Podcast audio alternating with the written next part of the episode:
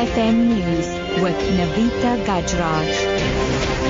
Five o'clock, good afternoon. South Africans will soon be able to apply for passports at their banks. Home Affairs Minister Malusi Gigaba says the project will be piloted by Nedbank next month. Gigaba was speaking after visiting banks in Johannesburg. Standard Bank and First National Banks have issued 2,000 identity smart cards to employees since August.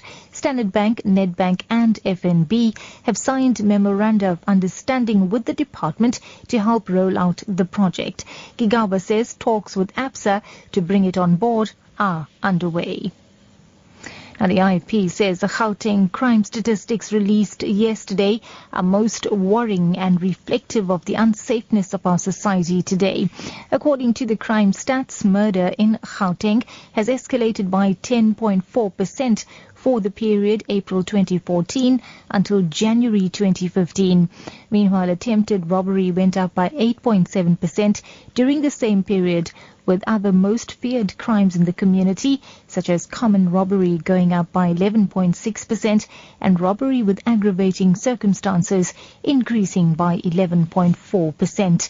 Meanwhile, police union POPCRU in the Western Cape says police cannot fight crimes on their own they say it is a joint effort between police and the communities. That the union was reacting following the release of the country's crime stats in Parliament yesterday. The province recorded an increase in contact crime categories such as murder, attempted murder and robbery. The Labour Union's 8th Provincial Congress concluded in Cape Town today. POPCRU Provincial Secretary mm, Mdise Mbolekwa. In the Western Cape, in poor areas, are still challenges. Police alone cannot solve the problems of crime. It must be a joint effort.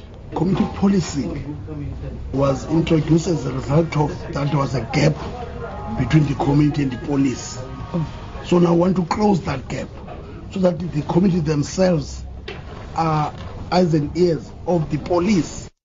You're listening to Lotus FM News at 5. Now still staying in Cape Town, roads agency SANRAL says a court decision halting plans to toll sections of the N1 and N2 in the Cape Winelands may mean that the highways won't be upgraded for at least the next 20 years, if at all.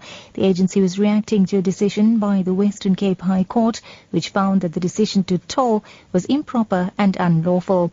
In a statement, SANRAL spokesperson Vusi Mona says by setting aside the plans to toll a number of benefits associated with the project, including the creation of 5,000 jobs, will be forfeited. Here's SANRAL project engineer Tiago Mesingwe. We are disappointed with the overall outcome. We have to go and start a judgment, as simple as that, and understand what size and its merits or otherwise. And wrapping up, diesel is set to rise sharply while petrol will increase only marginally next month. The Automobile Association, which was commenting on unaudited month-end data released by the Central Energy Fund. Here's AA spokesperson Layton Beard. Diesel will increase by around 52 cents a litre, with illuminating paraffin up by around 49 cents.